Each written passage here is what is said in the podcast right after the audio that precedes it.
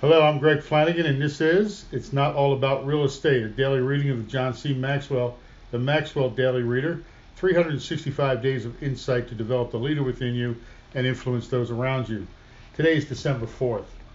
John's topic Anything we do can be made important. Most moments in life become special only if we treat them that way.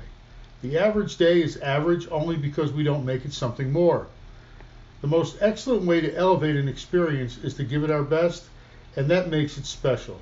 An average conversation becomes something better when you listen with great intent.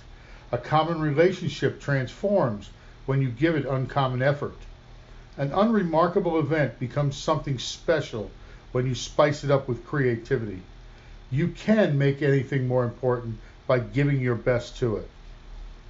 From Maxwell's 25 Ways to Win with People, and John's uh, bottom line for today is commit to give this day your very best. I'm Greg Flanagan. This is It's Not All About Real Estate. Have a prosperous day.